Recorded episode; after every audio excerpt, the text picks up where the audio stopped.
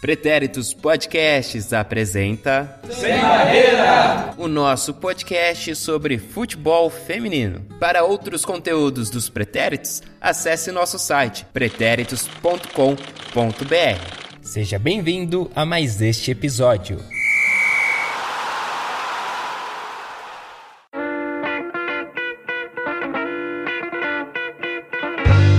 Salve, salve rapaziada, salve, salve moçada. E eu sou Eduardo Willi aqui na área. Este é mais um panorama de competições do Sem Barreira. Estamos chegando ao último episódio do ano para muitos campeonatos, muitas competições, né? Muitos amiguinhos aqui da equipe estão participando pela última vez, mas eu acredito que teremos ainda mais um. Se a gente não tiver, a gente avisa no Twitter, no arroba pode sem barreira, tá bom? Mas vamos lá que temos aí muitas coisas para falar ainda, apesar desse término, desse finalzinho de ano, muita coisa aconteceu. E antes, claro, da gente ir de fato para os boletins, para os panoramas, aquele recadinho esperto e o recadinho esperto da vez é a recomendação para você ouvir o nosso episódio especial sobre a seleção feminina de futsal de surdos. É, a Mel Caruso e a Duda Araújo. Sim, a Dudinha. Saudades, Dudinha. Ela está de volta neste especial que essas duas mulheres incríveis produziram, é, falando mais sobre a seleção feminina de futsal de surdos. Seleção brasileira que foi campeã né, no Mundial da Suíça neste ano de 2019. E as meninas destrincharam aí um pouco mais aí sobre a modalidade, sobre as dificuldades que a seleção teve, sobre a conquista, a campanha, conversaram com atletas, enfim, tá um programa bem legal, você pode ouvir aí no nosso feed aí no Spotify, no Deezer, no Anchor, Google Podcast, é, Apple Podcast, enfim, onde você preferir, né, Castbox, o pessoal ouve bastante pelo Castbox aqui, nossos ouvintes. Então, você pode ouvir esse programa lá que tá bem legal, esse especial. E ele tem uma peculiaridade, né? A versão dele que irá para YouTube, ele terá a tradução em Libras, tá? Aqui no momento do lançamento deste episódio ainda não está pronta, né? O João Victor está trabalhando nisso junto com a Mel.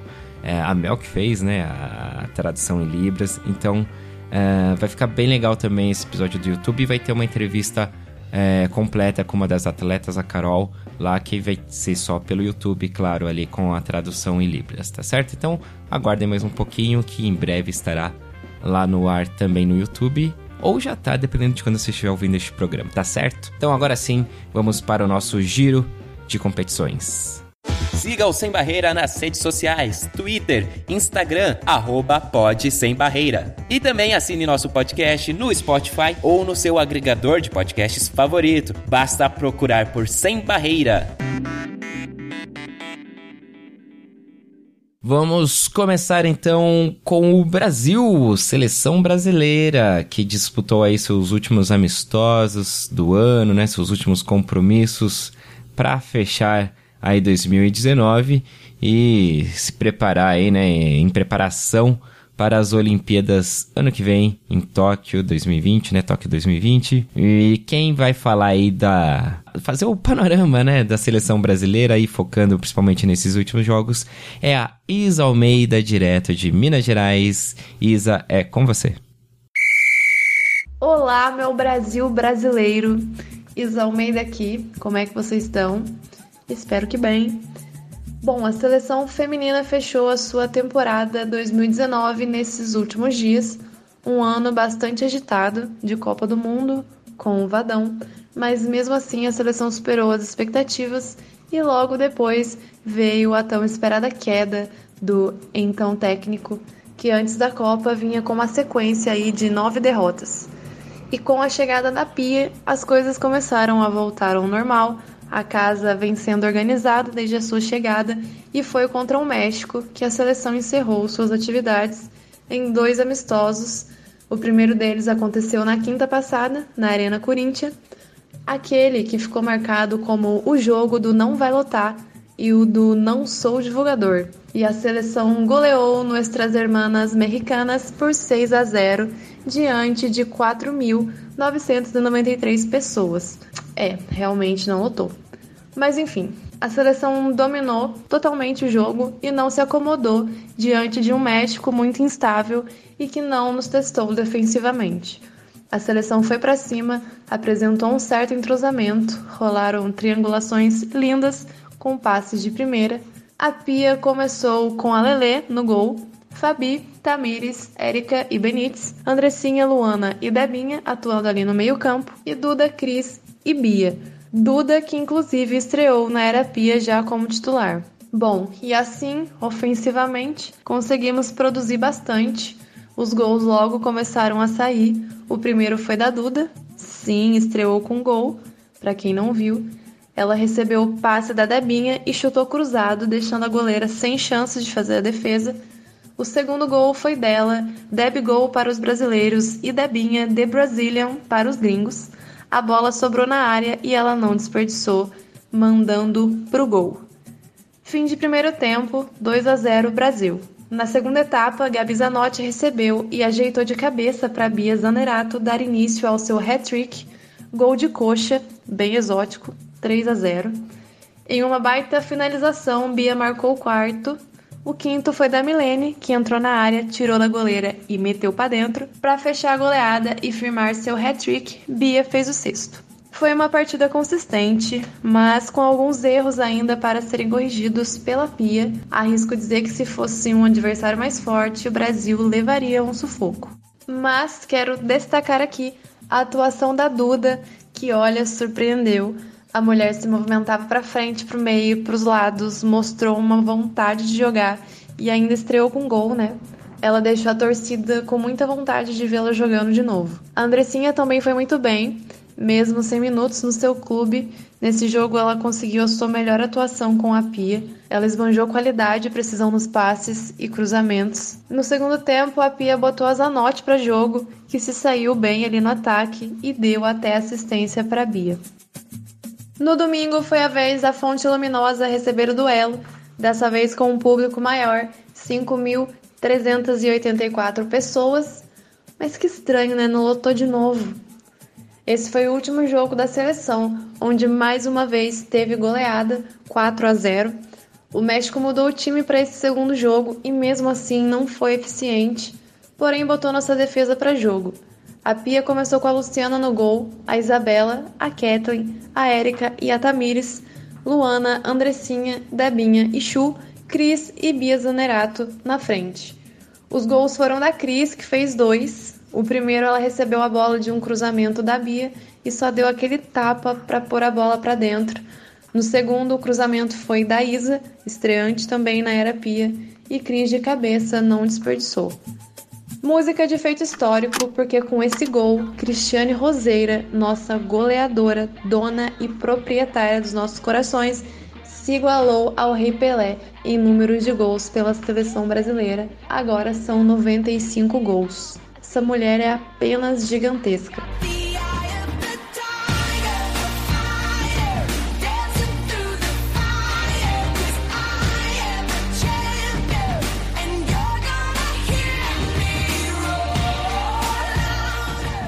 Os outros dois gols foram da Deb Gol, de falta, uma baita cobrança, e para fechar, nossa craque Vicky Albuquerque, com calma e categoria entre as marcadoras, deixou o seu primeiro gol na seleção principal. A Chu mais uma vez teve chance e não aproveitou. Ela não foi bem, errou demais e desagradou ainda mais a torcida. A gente só queria entender o porquê dessa insistência na Chu e também na Kathleen, que fez um primeiro tempo muito abaixo e seguiu como titular até mais ou menos a metade do segundo tempo. Destaque positivo aí para Isa, né, que estreou e apesar do nervosismo e da pouca idade, ela se saiu muito bem. Então guardem esse belo nome. Esse foi o oitavo jogo da Pia, são seis vitórias e dois empates, 24 gols marcados e um total de zero gols sofridos. De acordo com informações do meu amigo Gabriel Dantas, com a entrada da Luciana, da Isa e da Bruna Caldeirão nesse jogo na Fonte Luminosa, a Pia já deu 38 oportunidades num total de 42 convocadas. Aliás, sigam o Gabriel lá no Twitter, arroba Gabi, com Bemudo, H Dantas, muita informação boa e trabalho sobre futebol feminino por lá. Podemos concluir então que a reestruturação está acontecendo, o resultado está aparecendo jogo a jogo, a Pia está inserindo seu estilo e todo esse trabalho, inclusive, trouxe a seleção de volta ao top 10 da FIFA. A seleção se encontra agora em nono lugar. E para finalizar, que 2020 seja o ano da continuidade e também da consolidação desse trabalho e que seja tão bom quanto 2019 foi. O ouro, meus amigos, é logo ali. Vamos acreditar. E fora Mac e fora toda a galera do Mac. Um beijo. E agora, vindo para as competições aí nacionais, estaduais, né? O Campeonato Piauiense que o Felipe Rocha estava acompanhando aqui pra gente, ele traz aí o seu último boletim, trazendo o campeão e também uma entrevista aí, uma sonora com o professor Akira ele que é preparador físico do time do Tiradentes do Piauí. Então vamos conferir esse boletim que ficou bem legal do Lipe com a participação do professor Aquino. Olá, meus queridos e minhas queridas, tudo bem com vocês? Espero que sim. Vamos para mais uma etapa estadual piauiense feminina 2019. E na última fiquei devendo para vocês a classificação final. Vamos lá. Tiradentes, primeiro com 12 pontos. Em segundo, Teresina com 7. Em terceiro, Abelhas Rainhas com 6. Quarto, Skillhead com 4. Em quinto, Comercial, que não pontuou nesse campeonato. Vamos para a grande final, que aconteceu dia 11 de dezembro, entre Tiradentes e Teresina. Lorde Edu, solta o hino do campeão e na sequência eu falo o resultado. Para revolucionar o esporte das multidões nosso novo Piauí, Tiradentes, tua turma de craques é varonil. Vitórias, vitórias, vitórias por todos os rincões do Brasil. Valeu, grande Du. Vamos para o resultado. E uma coisa curiosa aconteceu. O mesmo resultado que teve na primeira fase aconteceu novamente. O resultado foi 2 a 1 Tiradentes abriu o placar aos 39 minutos com o Eliane chutando de fora da área cruzado com muito efeito, matando qualquer chance de defesa da goleira do Teresina. Aos 6 minutos do segundo tempo, Georgia, camisa 9 do Teresina, marcando para empatar. E aos 25, uma lambança da zaga teresinense. Maiara, camisa 2 do Teresina, ao tentar afastar o perigo de gol, marcou contra e assim definiu o resultado de 2 a 1. Com isso, Tiradentes campeão estadual feminino 2019, assegurando a vaga para o Brasileiro A2 2020. E para falar sobre a campanha, expectativas para 2020 e uma das revelações que tivemos no elenco do Tiradentes, professor Aquino da Silva, preparador físico.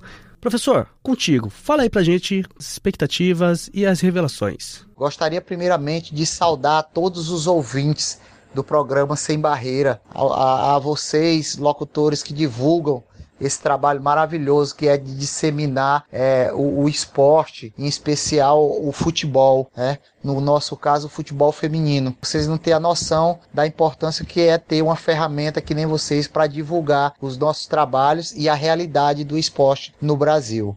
Foi um ano bastante promissor para o futebol feminino no Piauí. Pela primeira vez foi organizado um campeonato de base na categoria sub-17 e através dessa competição ficou evidenciado que os times, né, quando devidamente incentivados e apoiados pelos órgãos públicos e privados, têm a capacidade sim de se organizar para o crescimento da modalidade.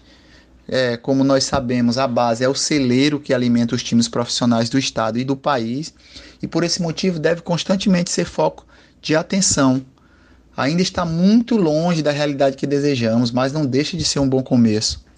E o que nos surpreendeu foi a excelente organização da competição. Não sei se pelo motivo da organização ser exclusiva de uma emissora de TV aqui do estado, mas de todo modo não deixa de ser um progresso.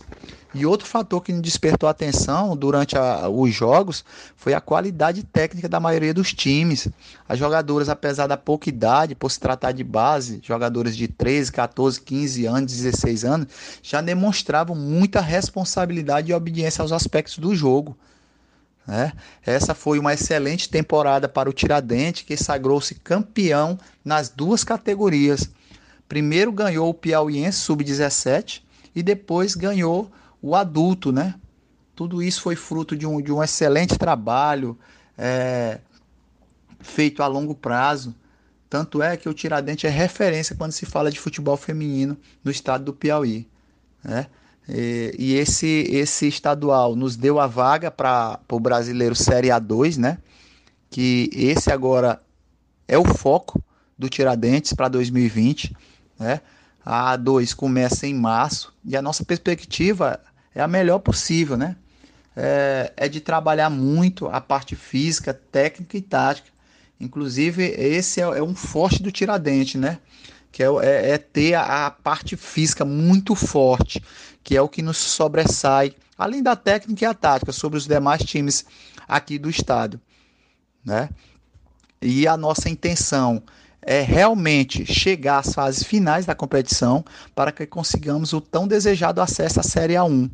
Essa é a nossa meta para 2020 e, e, o que nos conforta sabe, é, é sabermos que é possível de ser alcançada. Então, o nosso trabalho será voltado para essa meta. E para você ver a importância da base para a formação do atleta. É, vou dar um exemplo da Kedman. A Kedman ela foi uma, uma atleta revelada na base do Tiradentes.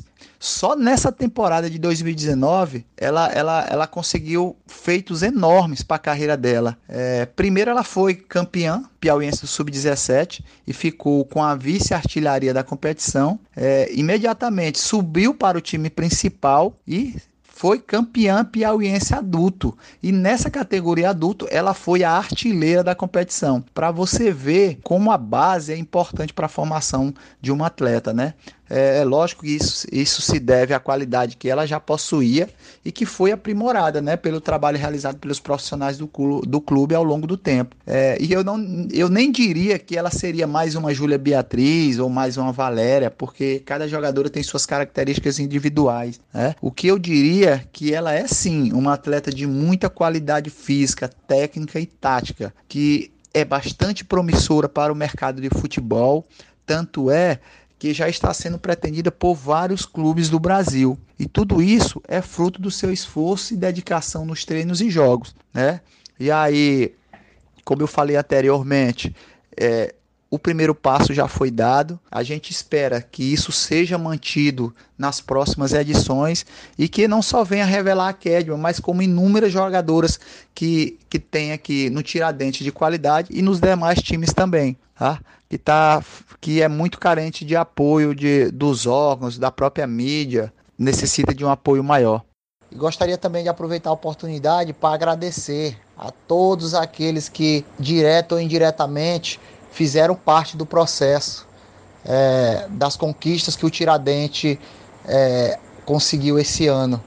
Tá? Agradecer às atletas, à diretoria, é, a estrutura que foi fornecida para o clube trabalhar, a comissão, a, a comissão técnica, é, os torcedores, os organizadores desse evento, que, que foi muito bem organizado. Tá? E finalizar, eu gostaria de agradecer o, o vocês aí do, do, do Sem Barreira, né?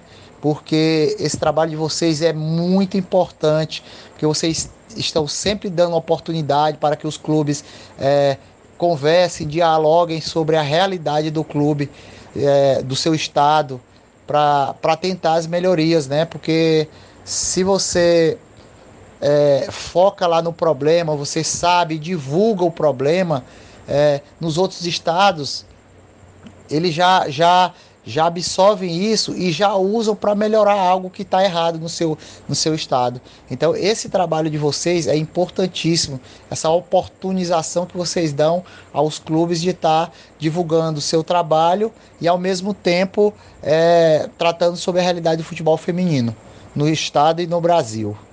Ouviram, né, galera? Do mesmo lugar que tivemos Valéria, Júlia Beatriz, agora temos Kedma. Fique de olho, pois ela pode pintar no seu time. Valeu, professor. Sucesso para ti e para todo o estado do Piauí. Vamos lá, futebol feminino.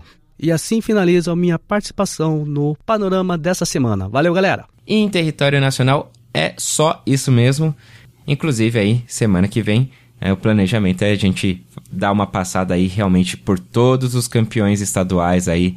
É, teve muitos Teve alguns que a gente não falou, né, aqui ao longo do panorama, porque a gente não acompanhou a competição tal. Então, semana que vem a gente faz esse levantamento bonitinho e passa todos aí. Vai ter ainda outras rodadas de campeonatos, falo daqui a pouco. Mas, enfim, por hoje de competições nacionais é isso, é piauiense. Então, agora saindo do Brasil, vamos para Argentina com o Will Santos no campeonato argentino, que é uma confusão o calendário, não é mesmo, Will? Ele que sabe muito bem, mas o que aconteceu aí nessa última rodada do ano? Então vamos lá falar do campeonato argentino. Tivemos apenas um jogo nessa rodada. E foi o último jogo de 2019 pelo Campeonato Argentino. O jogo entre Rosário Central e São Lourenço. E o São Lourenço não fez cerimônias na casa dos adversários. Maca Sanches, sempre ela, abriu o placar, com menos de 10 minutos, um golzinho de pênalti. Ela ainda fez mais dois gols no jogo, fazendo mais um triplete e mantendo a posição de maior goleadora do clube. Diana Gomes fez o único gol do Rosário e Molina fez o outro gol do São Lourenço. Placar final 4 a 1 São Lourenço para cima do Rosário Central. E agora o Campeonato Argentino tira férias. Na volta continuamos na fase de classificação até o final de março. A tabela então ficou assim. Em primeiro lugar, o Boca Juniors com 11 partidas e 10 vitórias, com 31 pontos.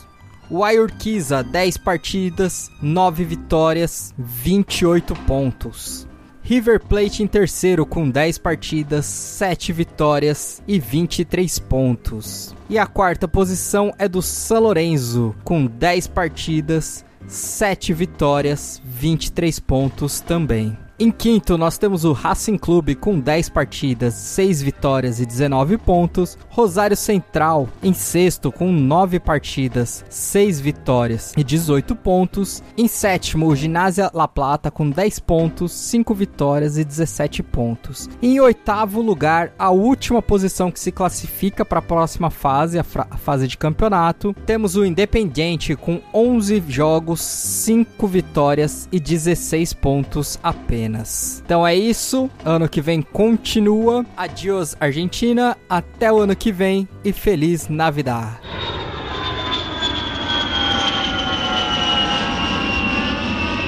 Agora saímos da América do Sul direto pra Europa, hein? De Buenos Aires, talvez? Não, não sei onde o Will ele estaria se ele estivesse realmente na Argentina.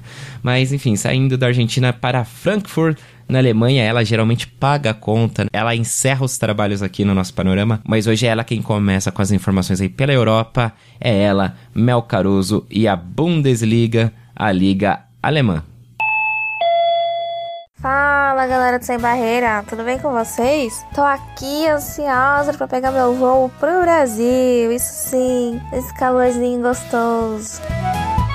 Bora saber como é que foi essa 13 terceira rodada na Frauen Bundesliga? Só deixando aqui meu comentário, essa é a 13 terceira rodada, segunda do retorno e vai ser a última antes da pausa do inverno. Então, seguindo para o nosso Wolfsburg, líder, ele ganhou de 4 a 0 do Duisburg em casa. O primeiro tempo foi cheio de bons lances para o Wolfsburg, mas a equipe não consegue finalizar. Então, vou deixar aqui meu destaque para duas jogadas, uma pela linha de fundo da Svenja Uth, que lança para Harder na área, mas ela acaba chutando em cima da goleira. E depois disso, a Harder deixa a Svenja Uth cara a cara com o gol, ela até tira da goleira, prepara a bola, mas o gol é interceptado pela Julia Debitsky, do Duisburg. Já no segundo tempo, o Wolfsburg volta com a pontaria mais calibrada. O primeiro gol do Wolfsburg sai aos 5 minutos do segundo tempo, numa jogada da Ingrid Engen na intermediária, que toca para Ana Blazer, que segue para a linha de fundo e faz um lançamento para a cabeceada da Pop.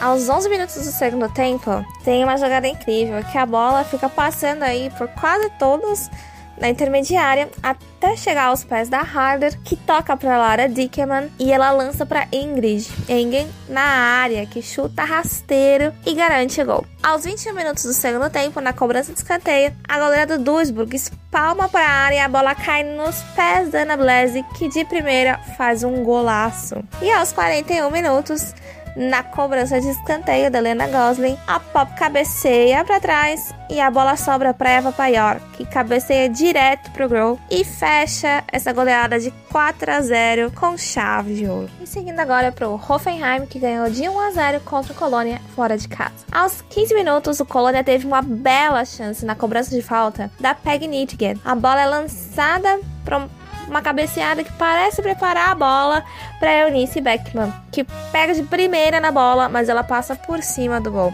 E a Nicole Villa vai ter duas boas chances no primeiro tempo. A primeira numa jogada da Leone Pancratz, que levanta a bola para a pequena área e a Nicole Villa cabeceia pro gol mas passa por cima. E a segunda, numa jogada aos 32 minutos da Lena Latvine, que toca para Nicole na entrada do gol, ela gira, dá um belo chute rasteiro, mas a bola passa pelo lado esquerdo. No segundo tempo, o Hoffenheim ainda tem uma chance com a cobrança de falta da Isabela Hartig, mas foi a cobrança de falta da Lena Latvine aos 13 minutos do segundo tempo que veio garantir a vitória. A bola ela chega a desviar um pouquinho caminho logo antes da goleira e ficou aí sem chance para defesa. O Colônia ainda perderia uma chance aos 36 minutos do segundo tempo, numa cobrança de falta da Peg Nitgen, que lança para Raquel Prinast. Na linha de fundo, ela pega de primeira, mas a bola bate no travessão. E agora a gente vai ter o Bayern de Munique e o Frankfurt se enfrentando.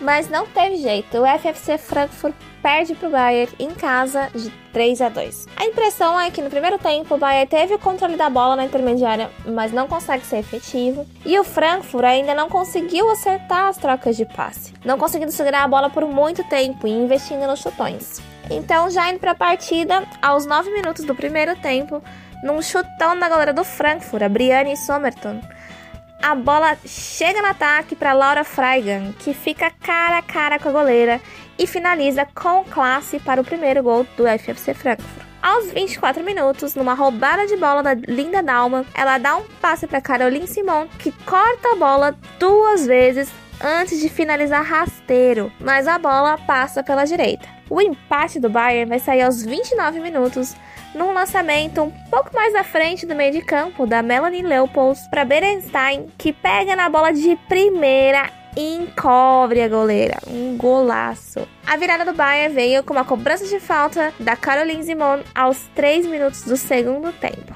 A goleira até chega na bola, mas não foi o suficiente para espalmá-la.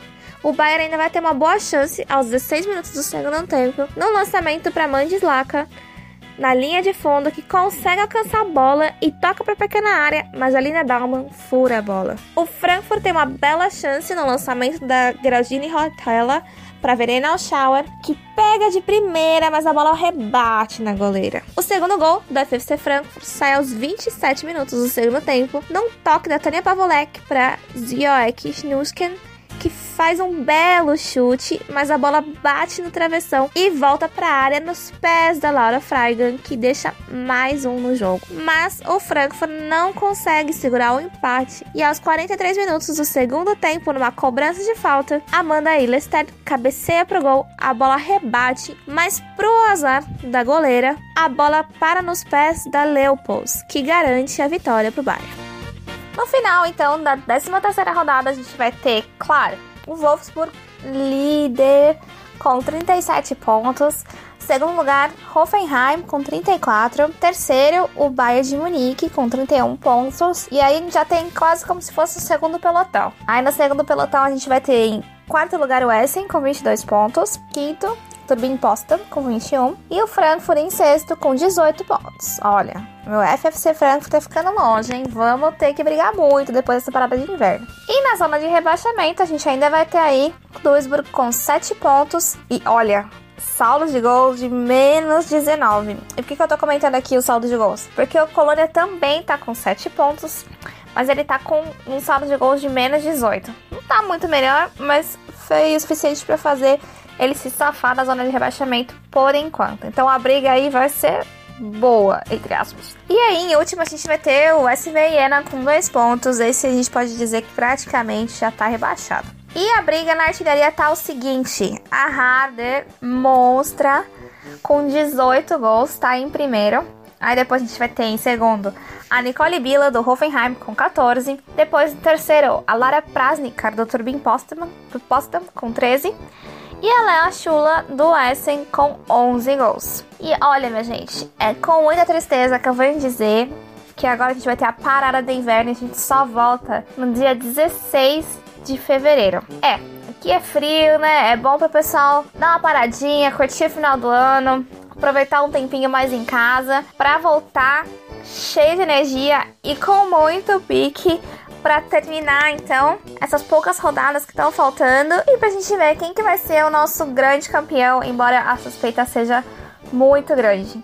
Então, quando se tiver alguma notícia interessante para compartilhar, a gente vai compartilhar, mas caso não, a gente só se vê aí em fevereiro, muito ansiosos para ver como é que vai ficar a definição do restinho do campeonato. Um beijo. Muito bem, Mel, já dispensada aí, pode pegar o nosso jatinho aí direto pro Brasil, tá? Fique à vontade, tá tudo custeado e só vem aí curtir esse final de dezembrão aí que sempre promete muita chuva apesar do calor.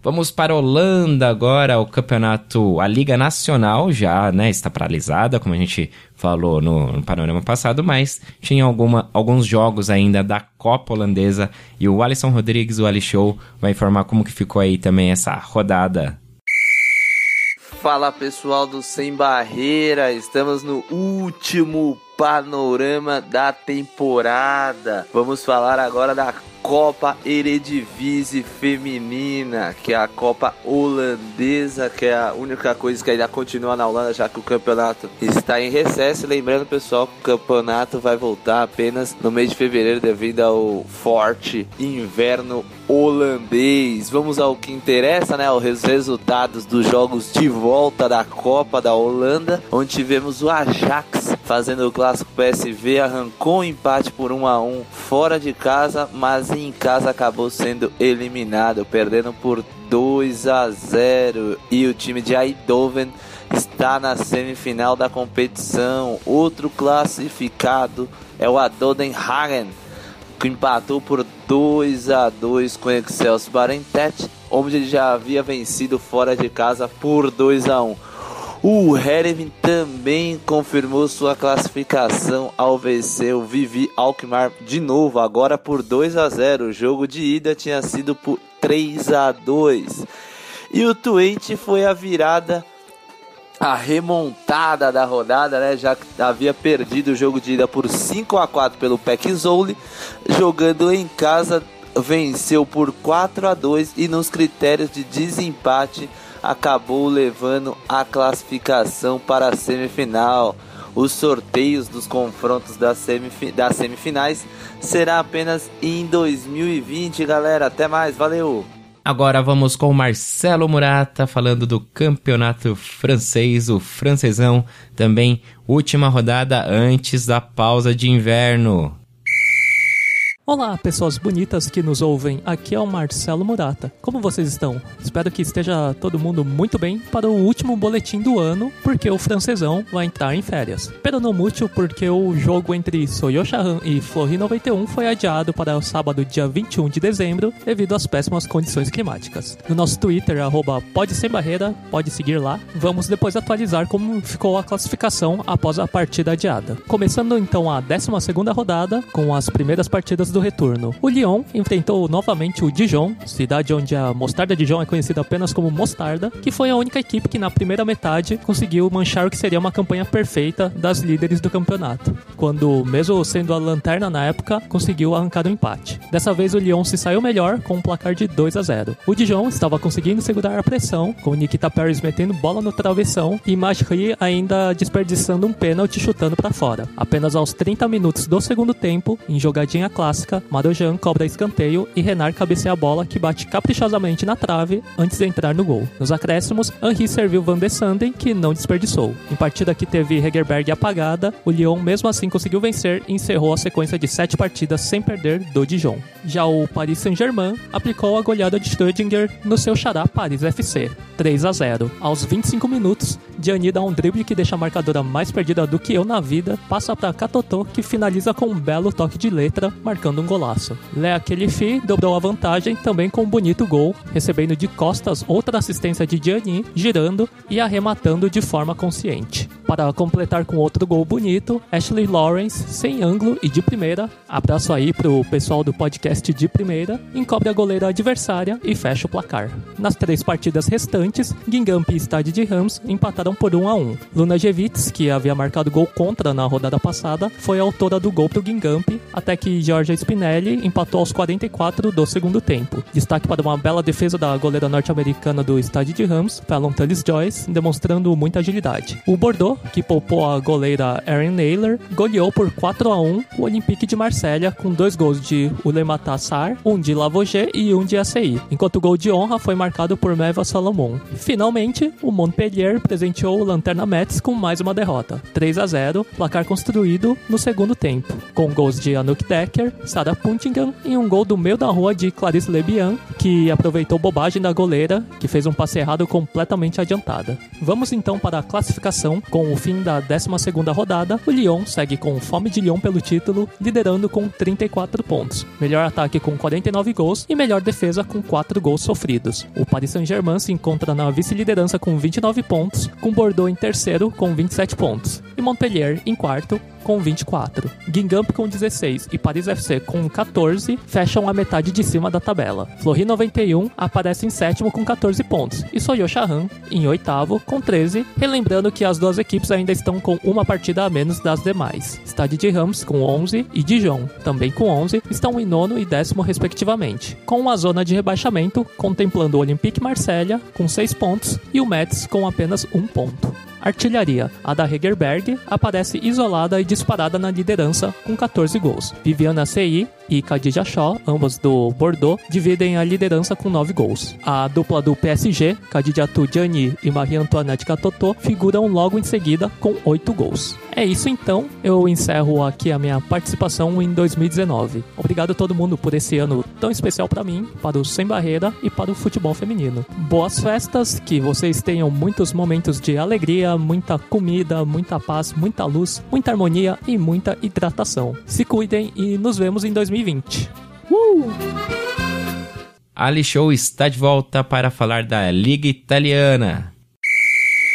Fala pessoal do Sem Barreiras, voltamos com a última rodada antes da parada para as festas de fim de ano no Campeonato Italiano Feminino, onde nós tivemos a Juventus vencendo mais uma vez na rodada por 2 a 0 a equipe do Bari em casa. Também tivemos o Milan jogando como visitante e vencendo o Verona por 1 a 0. O Tavanaco, um dos piores times do campeonato, surpreendeu e venceu a Florentia por 2 a 1 fora de casa. Tivemos o Empoli empatando com o Sassuolo por 2 a 2 depois de abrir 2 a 0 Sabatino com, do, com doblete da Sabatino Sassuolo conseguiu a igualdade. A Roma teve a maior goleada da rodada, venceu por 6 a 0 o Orobica, outro dos piores times do campeonato. Destaque para Heger Berger que fez dois gols, assim como a Serturini, Colutini e a Thomas fecharam a goleada por 6 a 0. E a rodada que se encerrou no domingo,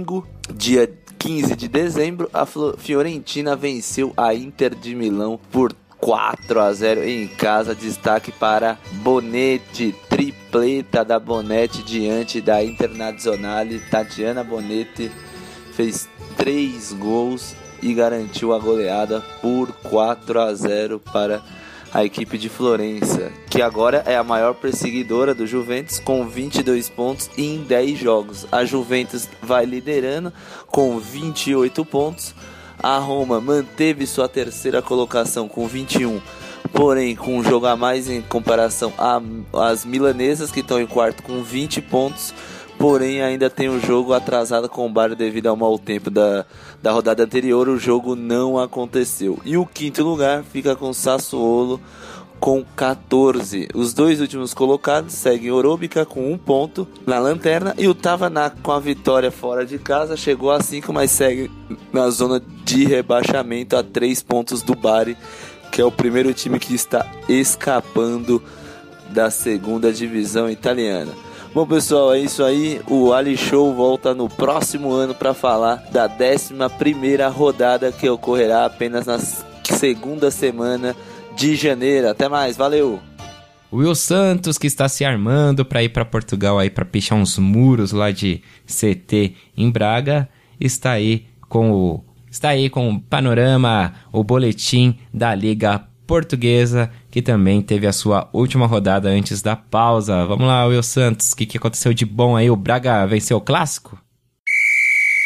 E para fechar minha participação nesse programa, tivemos a última rodada do ano também na Liga BPI, a Liga de Portugal. Com os placares Atlético Oriense 0, Sporting 2, Clube de Futebol Benfica perdendo em casa pro Estoril Praia por 3 a 1. Clube de Albergaria e Kadima não saíram do empate em 0 a 0. O Valadares Gaia perdendo em casa 2 a 1 pro Marítimo. E o A dos Francos perdendo mais uma, como já é de costume, 2 a 1 pro Ovarense.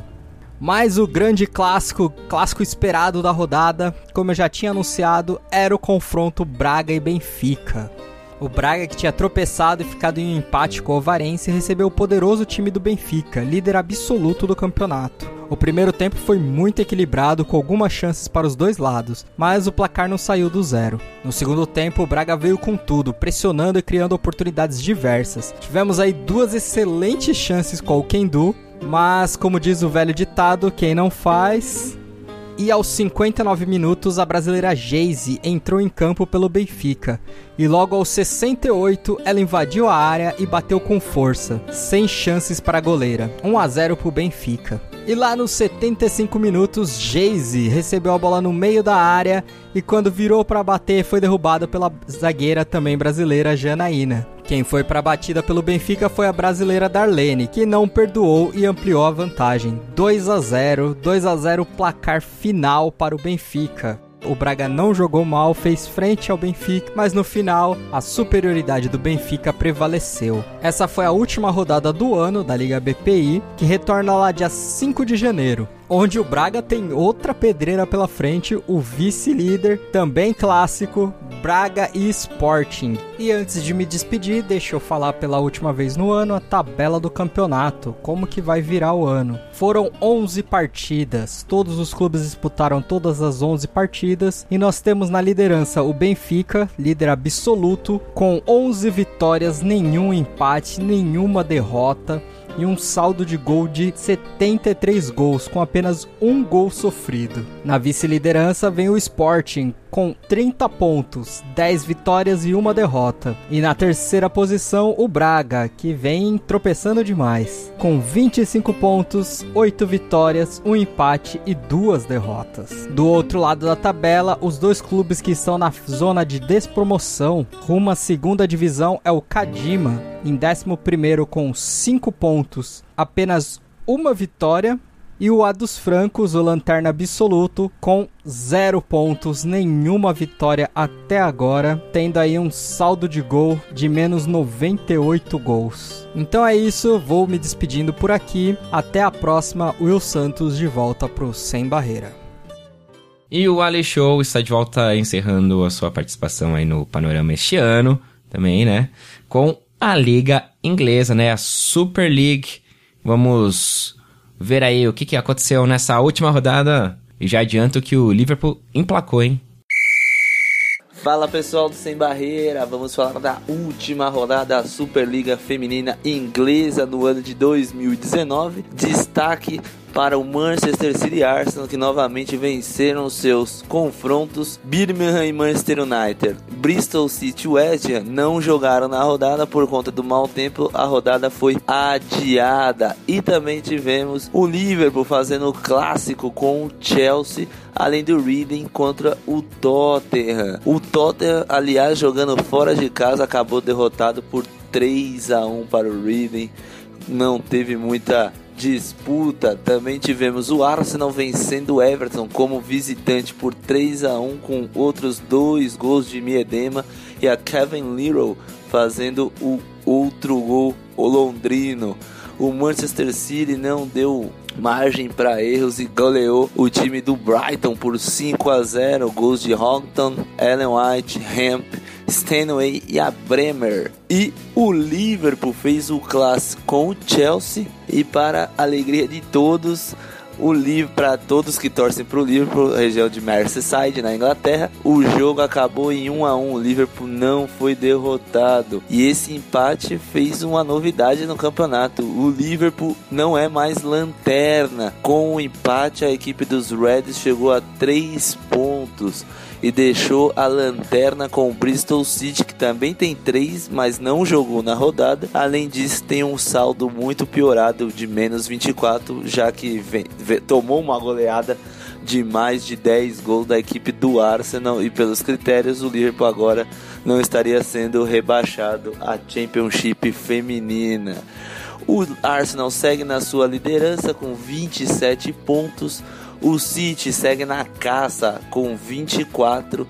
O Chelsea, com um jogo a menos, é o terceiro com 23, podendo assumir a segunda colocação assim que jogar sua partida que resta. O Manchester United e o Everton, bem lá atrás, em quarto e quinto lugar, são estão empatados com 15 pontos já a 8 do terceiro colocado. O Tottenham em sétimo com 13 o West Ham, também de Londres, está com 10 pontos. Birmingham está com 7. Brighton com 6. E Liverpool, como já dito, tem 3. E o Bristol City na lanterninha. Com os dois gols marcados nessa rodada, a Miedema chegou a 14 gols contra a Ingla, que anotou o seu gol contra o Chelsea, a vice-artilheira. Oh, aliás, pelo Chelsea contra o Liverpool, é a vice-artilheira com 6 gols. Bom, pessoal, o Ali Show volta no próximo ano com as partidas que vão acontecer logo no primeiro final de semana de janeiro, que teremos o confronto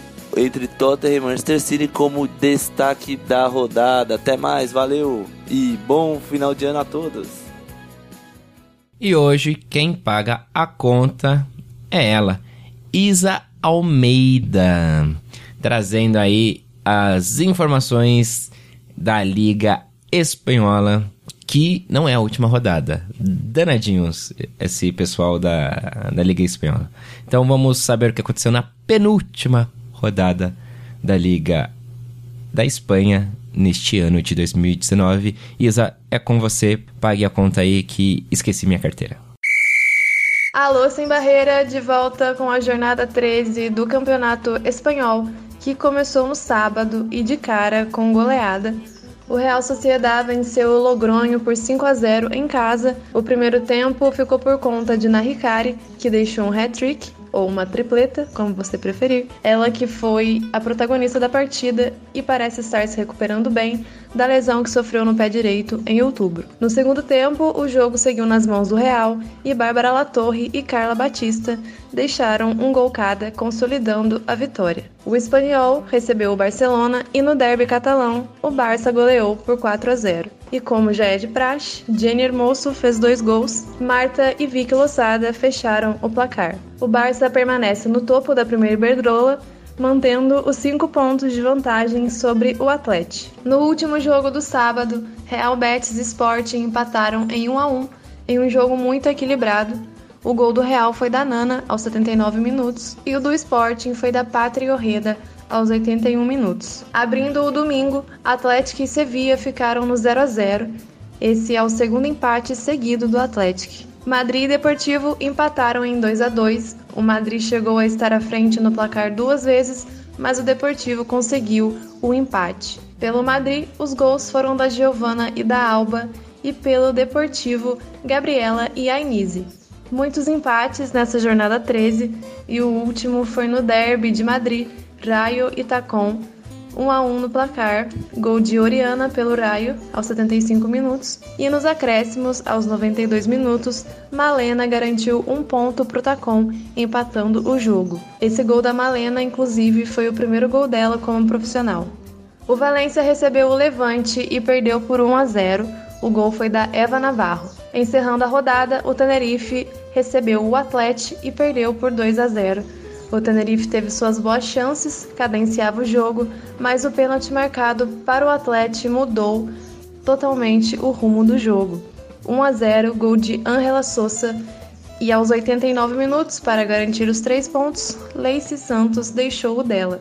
2 a 0 Atlético. Nesse jogo, a Lud teve que ser substituída no finalzinho. após sofrer uma trombada com a goleira do Tenerife. Os serviços médicos do clube afirmaram que houve um trauma na perna direita e que mais exames seriam realizados para detectar o grau da lesão. Esperamos que não seja nada grave e que a Lud possa voltar em breve aos gramados rojiblancos.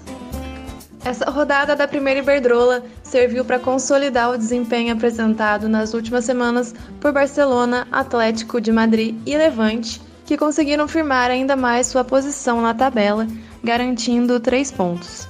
O Barça ainda conseguiu manter né, os cinco pontos de vantagem sobre o Atlético de Madrid. Na parte de baixo da tabela, nenhuma equipe venceu. Então, bora de classificação geral. Em primeiro lugar, o Barcelona, com agora 34 pontos. Em segundo, o Atlético de Madrid, com 29. Em terceiro, o Levante, com 25 pontos, tranquilo no G3.